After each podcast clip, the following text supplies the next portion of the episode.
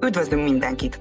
Ez itt a Gyors Jelentés, a 21 Kutatóközpont podcastje, ahol társadalmilag releváns témákról, aktuálpolitikai kérdésekről és közvéleménykutatási eredményekről beszélgetünk meghívott vendégeinkkel.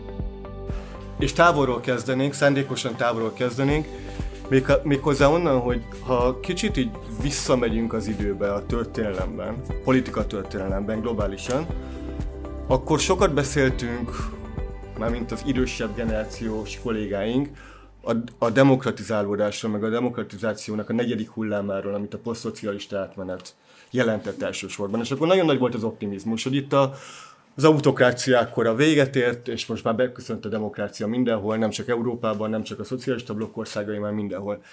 És ezt fokozatosan, ahogy teltek az évtizedek, váltotta fel egyfajta agnoszticizmus, aztán meg inkább egy pessimizmus, ahogy megfigyelhető volt, meg kirajzolódott egy demokratikus vagy autokratikus visszarendeződés. És ebbe a trendbe a különböző demokrácia rezsim indikátorok alapján, ugye ennek a legismertebb formája Freedom House, amiről sokat beszél a magyar és a nemzetközi sajtó, de a mérvadó, Politifor, nagyon sok ilyen indikátor van, az alapján Magyarország ennek a trendnek a része. Tehát ami történik Magyarországon, az igazából egy trendnek a része, és az lenne így az első pont, vagy az első kérdés Danitól, hogy te hogy értékeled azt a rendszert ilyen globális összehasonlító, összehasonlító kontextusban, ami Magyarországon kialakult? Igen, hát én szerintem a nagyon sok elnevezés született, én a spin diktatúra elnevezést tartom a legcélra vezetőbbnek. Guriev és Treitzmann írtak nemrég erről egy könyvet. Szingapúr, Lengyelország, Magyarország, Kazaksztán és nagyon sok más ország a, a világon esett ebbe a kategóriába.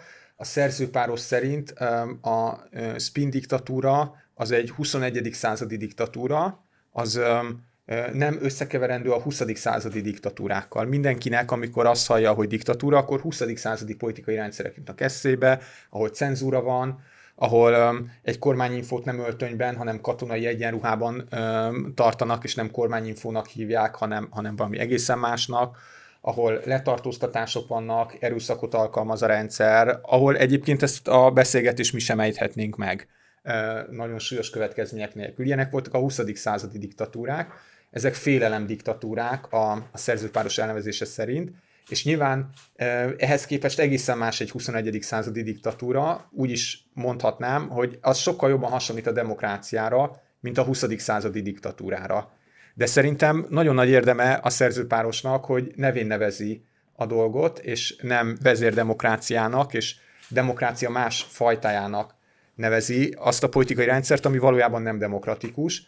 Hogy miért nem abban majd gondolom belemegyünk a, a későbbiek folyamán, csak nagyon röviden, a, e, szerintem a legfontosabb e, és legproblematikusabb, ami Magyarországon van, az a állami erőforrásoknak, és különösen az adófizetők pénzének a mértéktelen pártszolgálatba állítása. Ezen kívül a verseny korlátozása, a médiatér elfoglalása is ide tartozik, és hogyha ezek megvannak, akkor onnantól kezdve hiába tart be a rendszer rengeteg demokratikussági kritériumot. Tehát amikor az EBSZ 2014-ben, 18 meg 22-ben választási megfigyelést végzett, akkor jelentésükbe persze rengeteg problémát írt, de rengeteg mindennek, gyülekezési szabadságnak, szólásszabadságnak, aktív-passzív választójognak, direkt választási csalások elkerülésének nagyjából megfelelt a magyar rendszer, csak ezek a kritériumrendszerek olyanok, hogy, hogy nem olyan, mint az iskolai vizsga, hogyha 10-ből 8 megvan, akkor egy négyessel átmész, hanem hogyha kettő súlyosan sérül, akkor ez az egész megítélését átírja. Igen, említetted, hogy bele fogunk menni a konkrétumokba, a konkrét intézményi visszáságokba, és valóban bele fogunk. De mielőtt belemegyünk, én rátérnék, vagy reflektálnék arra, amit mondtál, hogy 20. század versus 21. század. Amikor um, egy ilyen időbeli elhat- elhatárolást teszünk, akkor ez egy kicsit azt sugalja nekem, mint hogyha ez nem véletlen, hogy így alakulna. Tehát mint hogyha az autokratikus, vagy a wannabe autokratikus vezetők, vagy mint rájöttek volna, hogy a spinnel jobb csinálni, mint erőszakkal. És ez nekem így azt is sugalja egy kicsit, hogy, hogy ez, a, ez a rendszerek stabilitását és mintha ez a félutasság, vagy ez a spinen kereszti média fölényen kereszti kontroll jobban garantálná, mint az erőszaknak és az elnyomásnak a nyíltabb formái. Így gondolod, hogy ez egy stabilabb rendszer? Tehát ez a fajta autokráciák stabilabbak ezáltal, mint a régi típusú? Azt gondolom, hogy ma igen, tehát, tehát ma Magyarországon az Európai Unió és a NATO tagjaként a internet és a nem az információ szabadság, hanem az információ túláramlás korában nem, nem lehetne ö, ö, olyan típusú diktatúrát fenntartani, mint a 20. században sikerült. De hogyha történelmileg nézzük, akkor a félelem diktatúrák közül nagyon sok egyébként nagyon stabil volt, a Szovjetuniótól kezdve ö, rengeteg példát lehetne erre mondani. Ö, és az, hogy egyébként az a spin diktatúra, amiben az én értelmezésem szerint ma élünk, az mennyire lesz stabil. Nyilván ha nem, nem, nem olyan egyértelmű, hogy 13 éve áll fenn, mert fokozatosan épült ki, de, de legalábbis hosszú évek óta fennáll, tehát legalábbis valamekkora stabilitás mutatott, és egyébként Szingapúr, ami, ami szerintem paradox módon a legjobb hasonlít a magyar rendszerhez, ott ugye 59-től 90-ig ugyanaz volt a miniszterelnök, 31 éven keresztül Lee, az, az meg még stabilabb volt, szóval, szóval vannak ilyen példák, de azért, azért vannak ellenpéldák is, amikor amikor ez a rendszer nem tud stabil lenni, szóval én, én picit óvatos lennék a, a stabilitás fogalmával. Szingapúrral kapcsolatban, meg a máig létező keményebb autokráciákkal kapcsolatban bele fogunk menni a beszélgetés későbbi részébe az átmenet lehetőségeiben, meg a különböző kihívásokba, de akkor térjünk egy kicsit rá a projektünkre, aminek a kontextusában ez a beszélgetés zajlik, tehát mi uh, egy ilyen több témás ilyen több tematikus projektnek a egyik eseményén vagyunk itt, és ennek csak az egyik része a, a jogállamiság és a demokrácia. És a jogállamiságon belül mi elvégeztünk egy elég mély, elég több témát érintő közvéleménykutatást, meg fókuszcsoportos beszélgetéseket, ahol így arra voltunk kíváncsiak, hogy a konkrét intézmények terén, tehát amit most így érintettünk, mint például a média viszonyok, igazságszolgáltatás függetlensége, korrupció, átláthatóság, kisebbségek védelme, tehát a liberális demokrációknak a liberális része. Ezt hogy látják a, a, a magyar társadalom különböző csoportjai. És nagyon nehéz lenne nekem most így ismertetnem az eredményeket, nem is ez a cél, de alapvetően nagyon sok területen azért egy ilyen 50-50 fele-fele arányban élnek köztünk olyanok, akik így érzik ennek a visszásságait, Bizonyos területen többen vannak, akik érzik, például az állami média szerepét még a kormánypárti szavazók többség is érzi, hogy nem oké. Okay.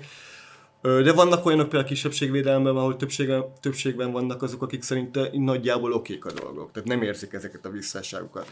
És itt az a kérdésem, vagy az az ilyen gondolat, hogy ez mennyire a spin autokráciának az egyik ilyen eredménye, hogy ennyire zavarosban van tartva az erről folyó diskurzus és az erről folyó közvélekedés? Jó, jó kérdés, és ezeknek a politikai rendszereknek az a jellemzője, hogy nyilván tisztában vannak vele, hogy a választó közönségnek van egy informált része, értelmiségiek, nagyvárosiak, diplomás emberek, akik a politikát napi szinten követik, jellemzően internetről tájékozódnak, részben külföldi sajtót is olvasnak, angolul is értenek, és nyilván ezeket nem tudják olyan információs buborékban tartani, hogy a rendszer könnyen tudja manipulálni őket. De ugye ez nem csak Magyarországon, hanem a világ minden országában azért egy kisebbség, és hogyha egy politikai erő csak erre alapoz, akkor az sose fog többségbe kerülni.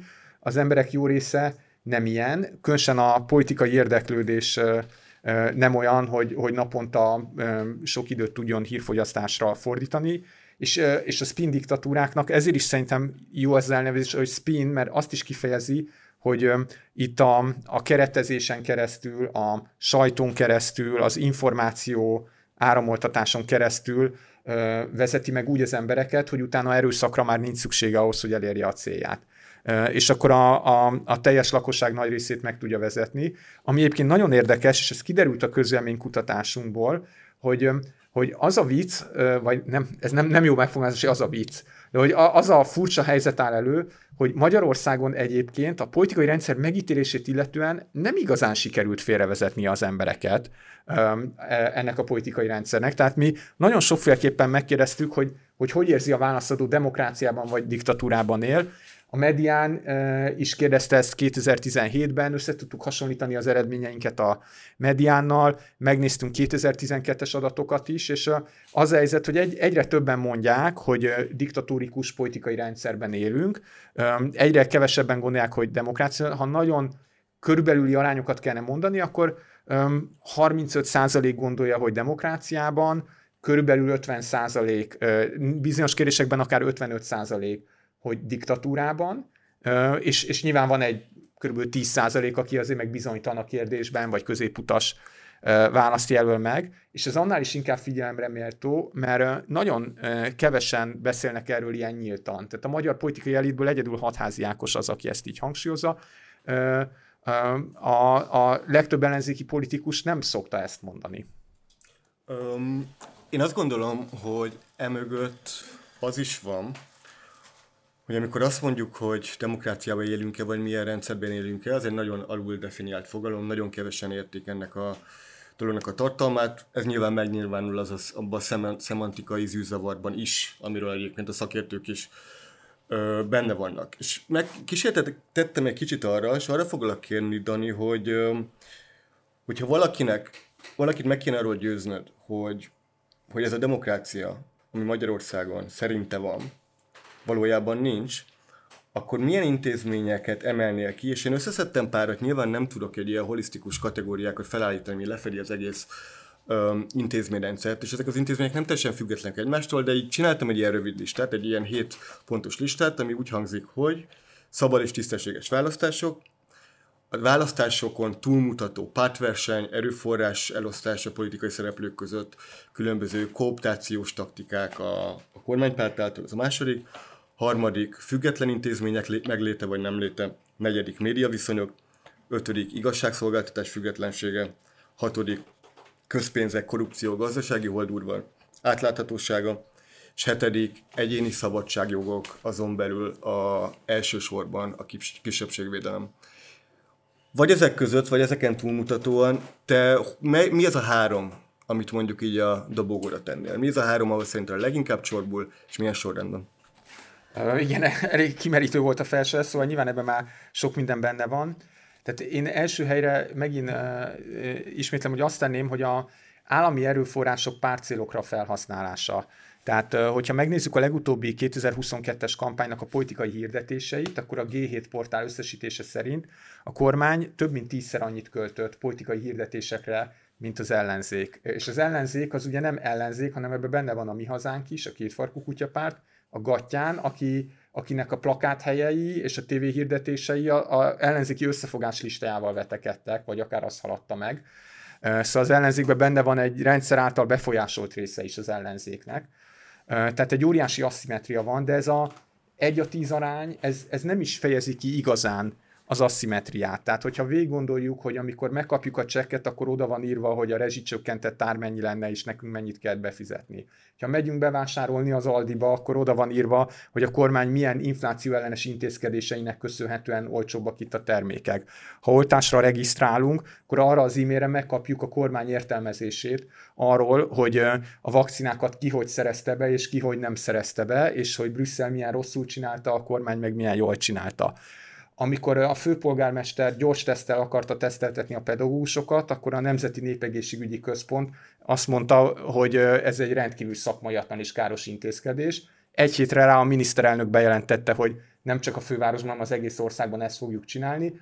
Hirtelen a Nemzeti Népegészségügyi Központ minden korábbi szakmai kritikáját sútba dobta, és egy kritikus hangot nem mondott a miniszterelnökre. Nyilván ezen nem lepődik meg senki, aki Magyarországon él és figyeli a közéletet, de hogyha ezt a sok apróságot így összeadjuk, akkor olyan szintű az információs asszimetria, hogy hogy innentől kezdve a választási versengés egy egészen más dimenzióban van, egészen korlátozott, és ez nem, nem az intézményekből fakad, tehát ettől még ha a, a állami számvevőszék egyébként nem pártszerűen működne, és a Nemzeti Média és Hírközlési Hatóság is mentes lenne mindenfajta pártszerű működéstől, ez, az, ez az óriási asszimetria már önmagában olyan helyzetet eredményezne, hogy itt valódi versengés nem alakulhat ki, vagy legalábbis olyan értelme versengés, itt mindkét félnek reális esélye van a, a győzelemre. Tehát én, én ezt, ezt hangsúlyoznám nagyon, ez az intézményen kívüli erőforrásokbeli asszimetria, de egyébként nyilván nem szabad eltekinteni attól, amit te is mondtál, hogy itt a legfontosabb intézmények azok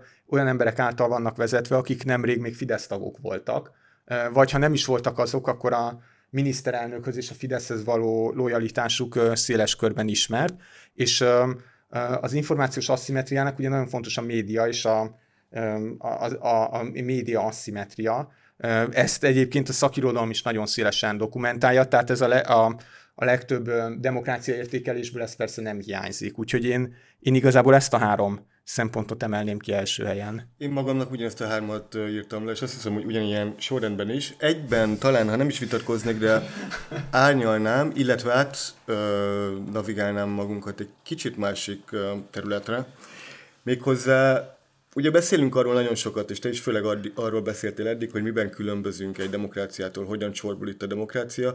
Kevesebbet beszélünk arról, és elkezdtél te arról beszélni ugyan, hogy mitől nem egy konszolidált autokrácia az, amiben élünk, és említetted az erőszak hiányát. Én azt gondolom, hogy az erőszak és az elnyomás hiányán túlmutatóan azért itt van politikai verseny, unfair, nem egyenlő feltételekkel, közel sem egyenlő feltételekkel, de olyan szempontból van szabad politikai verseny, hogy politikai pártokat nem tiltanak be, jelölteket nem vádolnak meg, nincsenek koncepciós perek, és a szélesebb nyilvánosság számára látható ellenzéki politikusok vannak, léteznek, és nem igaz az a vád, szerintem nem igaz az a vád, hogy itt a magyar ellenzék nagyobb része az a NER hátsó zsebéből táplálkozik. Vannak ilyenek biztos, egy része ennek pletyka, egy része megalapozottabb, de a nagy rész nem állítható az, hogy az ellenzék ne lenne valódi politikai ellenfél.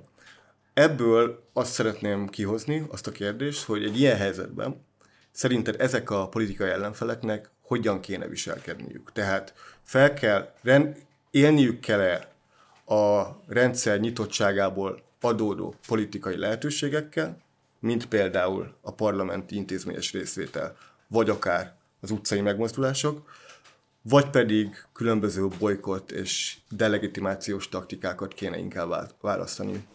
Ö, mindjárt válaszolok, csak a, a diagnózisban, amit felállítottál, egy pontot árnyalnék, hogy a széles körű nyilvánosság biztosítva van az ellenzéknek. Ez valamilyen szinten igaz, tehát hogy az RTL híradót sokan nézik, a 24.hu-t sokan olvassák, és tényleg nem az van, mint a szocializmusban, hogy szamizdaton keresztül kell az ellenzéknek kommunikálni a nézeteit, és azt csak néhány ezren olvassák, tehát ehhez képest persze tényleg széles körű, de e, valójában a kormányhoz képest, ugye olyan szempontból e, trükkös ez, hogy, hogy tényleg nem igaz az, hogy az ellenzék el van szigetelve a választóktól, és a hangja nem jut el, mert, mert kétségtelen, hogy, hogy azért ezeket a médiacsatornákat, ezekből milliók tájékozódnak, és tényleg a legtöbb emberhez azért valami nagyon kicsi eljut az ellenzéki pártoktól. Tehát szerintem sem igaz az állítás, hogy, hogy itt teljes buborékba vannak tartva az ellenzéki pártok. De olyan szinten eltörpül ez a kormányzati nyilvánossághoz képest, olyan szinten el van nyomva és dominálva van kormányzati információk által az átlagválasztó. Tehát lehet, hogy az öt percből, ami, ami politikával foglalkozik az átlagválasztó egy átlagos nap, tényleg van egy perc, ami, amikor ellenzéki hangokat hallhat, de van négy perc, amikor kormánypárti, és ugye azt se felejtsük, hogy nem kormánypárti és ellenzéki média van, hanem kormánypárti és független média, és a kormánykritikus média az ellenzékkel is kritikus. Ellenzéki politikusoknak hosszú sora van, aki úgy bukott meg, hogy egy független média csatornán adott egy rossz interjút, vagy, vagy, vagy csinált valami olyat, ami, ami, ami zavarba hozta. Szóval nagyon, nagyon nagy az aszimetria, de, de alapvetően egyetértek, és akkor az volt a kérdés, hogy mit lehet tenni. Igen, hát ez, ez, ez nagyon nehéz, mert nem akarok túl hosszan beszélni, de szerintem az nagyon fontos, hogy, hogy valahogy érzékeltetniük kell, hogy itt, itt nincs demokrácia, és ez legalábbis része kell, hogy legyen a központi mondani valójuknak. Nyilván nem jó az se, ha csak erről beszélnek, hogyha nem beszélnek az embereket húsba vágóan érintő kérdésekről, de hogyha az ellenzéki párt csak azt kritizálja, hogy a szociális munkások és a tanárok nem kapnak elég fizetést, akkor úgy tűnhet a választónak, hogy itt igazából demokrácia van, csak az a baj, hogy a kormány nem ad elég fizetést a tanároknak. És hogyha a tanárok magasabb fizetést kapnának, akkor itt tulajdonképpen meg lenne oldva a probléma, és akkor már nem is lenne, nem is lenne gond.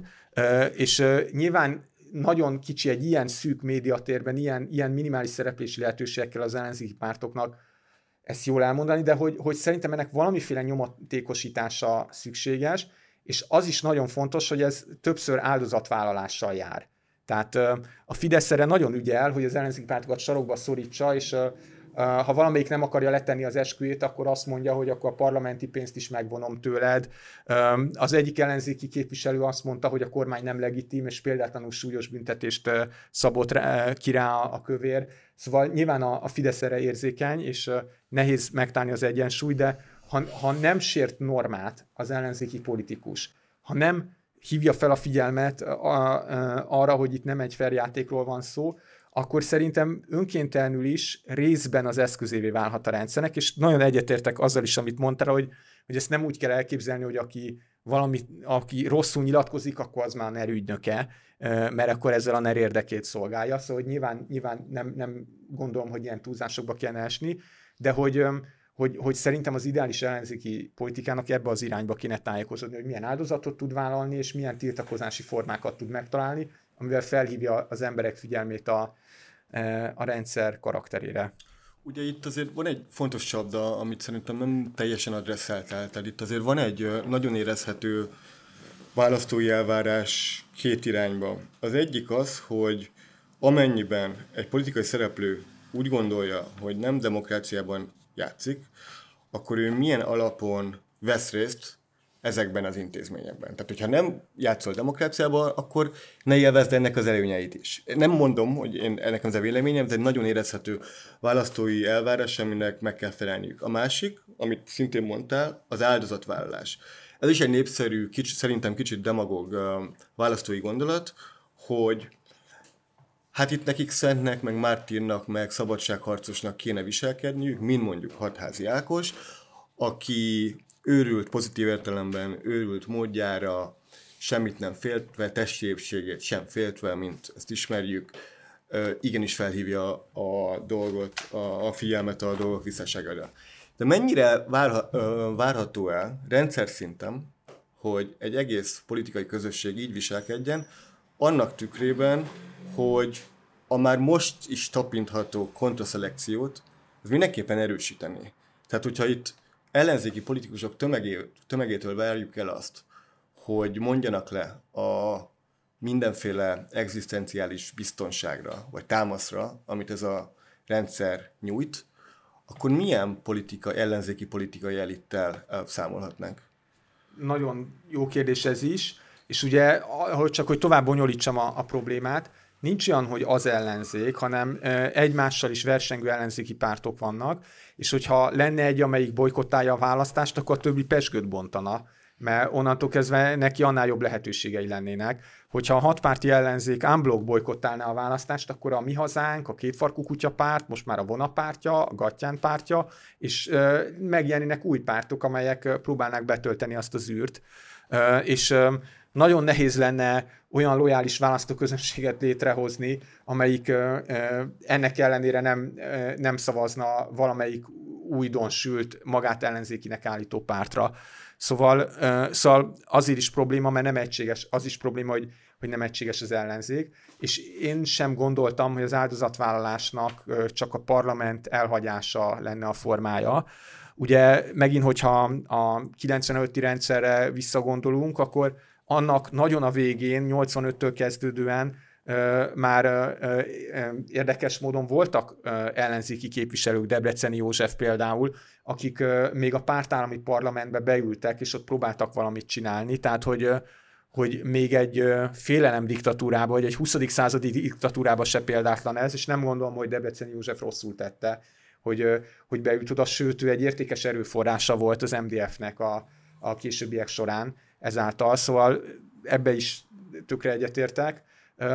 De, de ugye az van, hogy a rendszer csak úgy mondható meg, hogyha a választók áldozatot vállalnak, hogyha a választók egy része nem a szabad idejét és az egzisztenciális biztonságát tartja szem előtt, hanem a rendszer lebontását, a tüntetést, az aláírást, a tiltakozást, a sztrájkot, valamilyen tiltakozási formát, és miért várja el bármilyen ellenzéki politikus a választótól, hogy tiltakozzon és áldozatot vállaljon, ha ő maga, aki egyébként sokkal jobb egzisztenciális körülmények között él, és sokkal jobban el van látva, ezt nem teszi meg.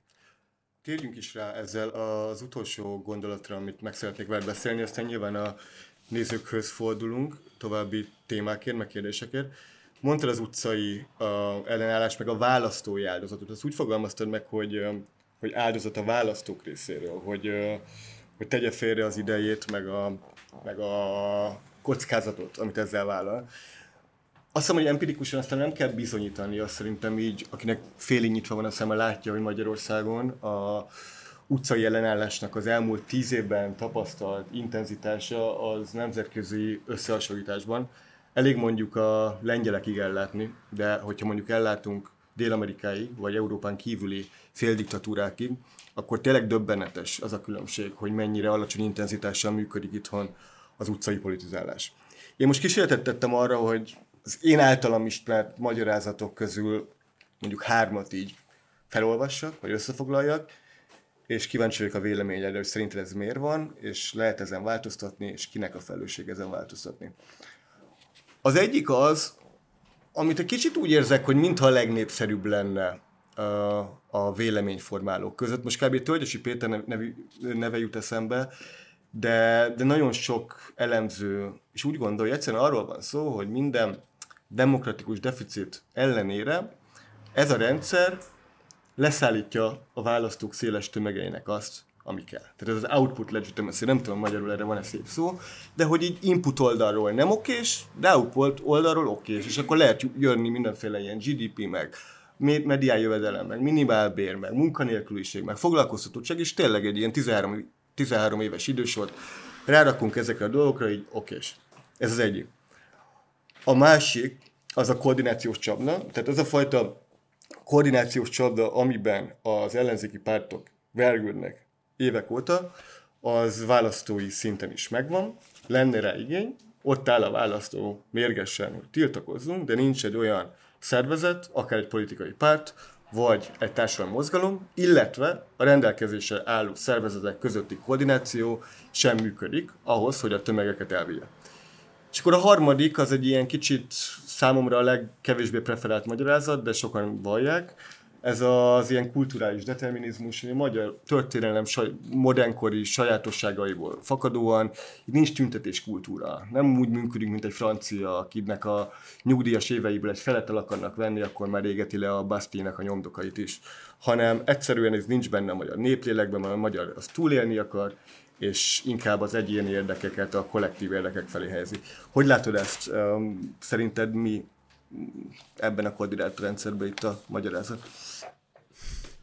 Megint jó magyarázatokat mondtál, szóval a, a hagyományos politika undor, politika, politikától való távolságtartás, a passzivitás mindenképp, és valóban ugye van a választás, mint legitimációs eszköz, és ugye itt, itt egy olyan paradox áll elő, és nagyon sok gondolkodó vagy kommentátor azt mondja, hogy, hogy itt igazából nem is a rendszer rossz, hanem az ellenzék béna. És az ellenzék nem azért érte rossz eredményt, mert a rendszer ezt lehetetlen, mert lehetetlené teszi számára a jó eredményt, mert, mert béna. Én, én azt gondolom, hogy ez egy hamis dilemma, mert ez nem ellentmondás. Tehát az ellenzék bénasága és a rendszernek a, egyoldalúsága között semmilyen ellentmondás nincs. Tehát a kettő magyarázat az teljesen megfér egymás mellett, de ez is a kormánynak az egyik legfőbb legitimációs érve, és egyébként ez nagyon jól tükröződik a kutatásokba, tehát a kormánypárti közönség nem kevésbé ragaszkodik a demokráciához, mint az ellenzéki, és elsőprő többségben úgy gondolja, hogy itt demokrácia van, és nagyon fontos is, hogy demokrácia legyen, és a demokrácia ünnepe minden magyar választáson a kormány kétharmaddal megveri az ellenzéket. Szóval, hogy, hogy valóban ez az input-output, ez egy, ez egy jó megközelítés, tehát, tehát ez is okozza. Önmagában az ellenzéki politikusoknak a hibái, megosztottsága, néha a szűklátókörűsége is hozzájárul ahhoz, hogy ugye azért a választó akkor tud felázadni, hogyha vezetik, hogyha véleményvezérek vannak, ha olyan aktorok vannak, akik becsatornázzák az elégedetlenséget. Nyilván azt gondolom, hogy ez, ezt nem igazán vitatnák ők maguk se, hogy ezt lehetne jobban csinálni. Szóval, hogy, hogy ez, is, ez is hozzájárul. Azért azt sem hallgassuk el, és ez egy nagyon fontos a általam hivatkozott könyvbe is, hogy a gazdasági fejlődés 2012 és 2019 között Magyarországon egy nagyon erőteljes gazdasági növekedés volt, egy nagyon erőteljes konjunktúra, amiből nagyon sokan részesültek, nagyon sok falunak, kisvárosnak, alacsony státuszban lévő embernek a infrastruktúrája, lehetőségei nagyon jelentősen javultak, és nyilván sokan úgy gondolják, hogy nincs demokrácia, de hát azért fejlődött az ország, az ellenzék alatt lehet, hogy nem fejlődne annyira, úgyhogy tulajdonképpen akkor nincs okom lázadni, mert mégis itt jó dolgok is történtek, szóval szerintem ez nagyon fontos, és ez a könyvnek is az egyik központi állítása, hogy, hogy, hogy nagyon nehéz a spin diktatúrát megdönteni addig, amíg gazdasági fejlődés van. Most azt látjuk, hogy ez látványosan megtorpant, nem is annyira a Covid-dal, hanem inkább 22 nyarától fogva. Szóval szerintem ez is, ez is egy stabilizációs tényező volt, és annak én, hogy ma nagyon magas az infláció, és sokkal ö, nagyobb a probléma, mint korábban. Azért ma is nagyon sokan úgy gondolják, hogyha itt 13 éves táblakba tekintünk vissza, akkor itt volt egy gazdasági konjunktúra. Köszönjük, hogy velünk tartottatok! Ha érdekelnek a podcastben elhangzottakhoz hasonló tartalmak, látogassatok el honlapunkra, vagy kövessetek minket Facebookon és Instagramon.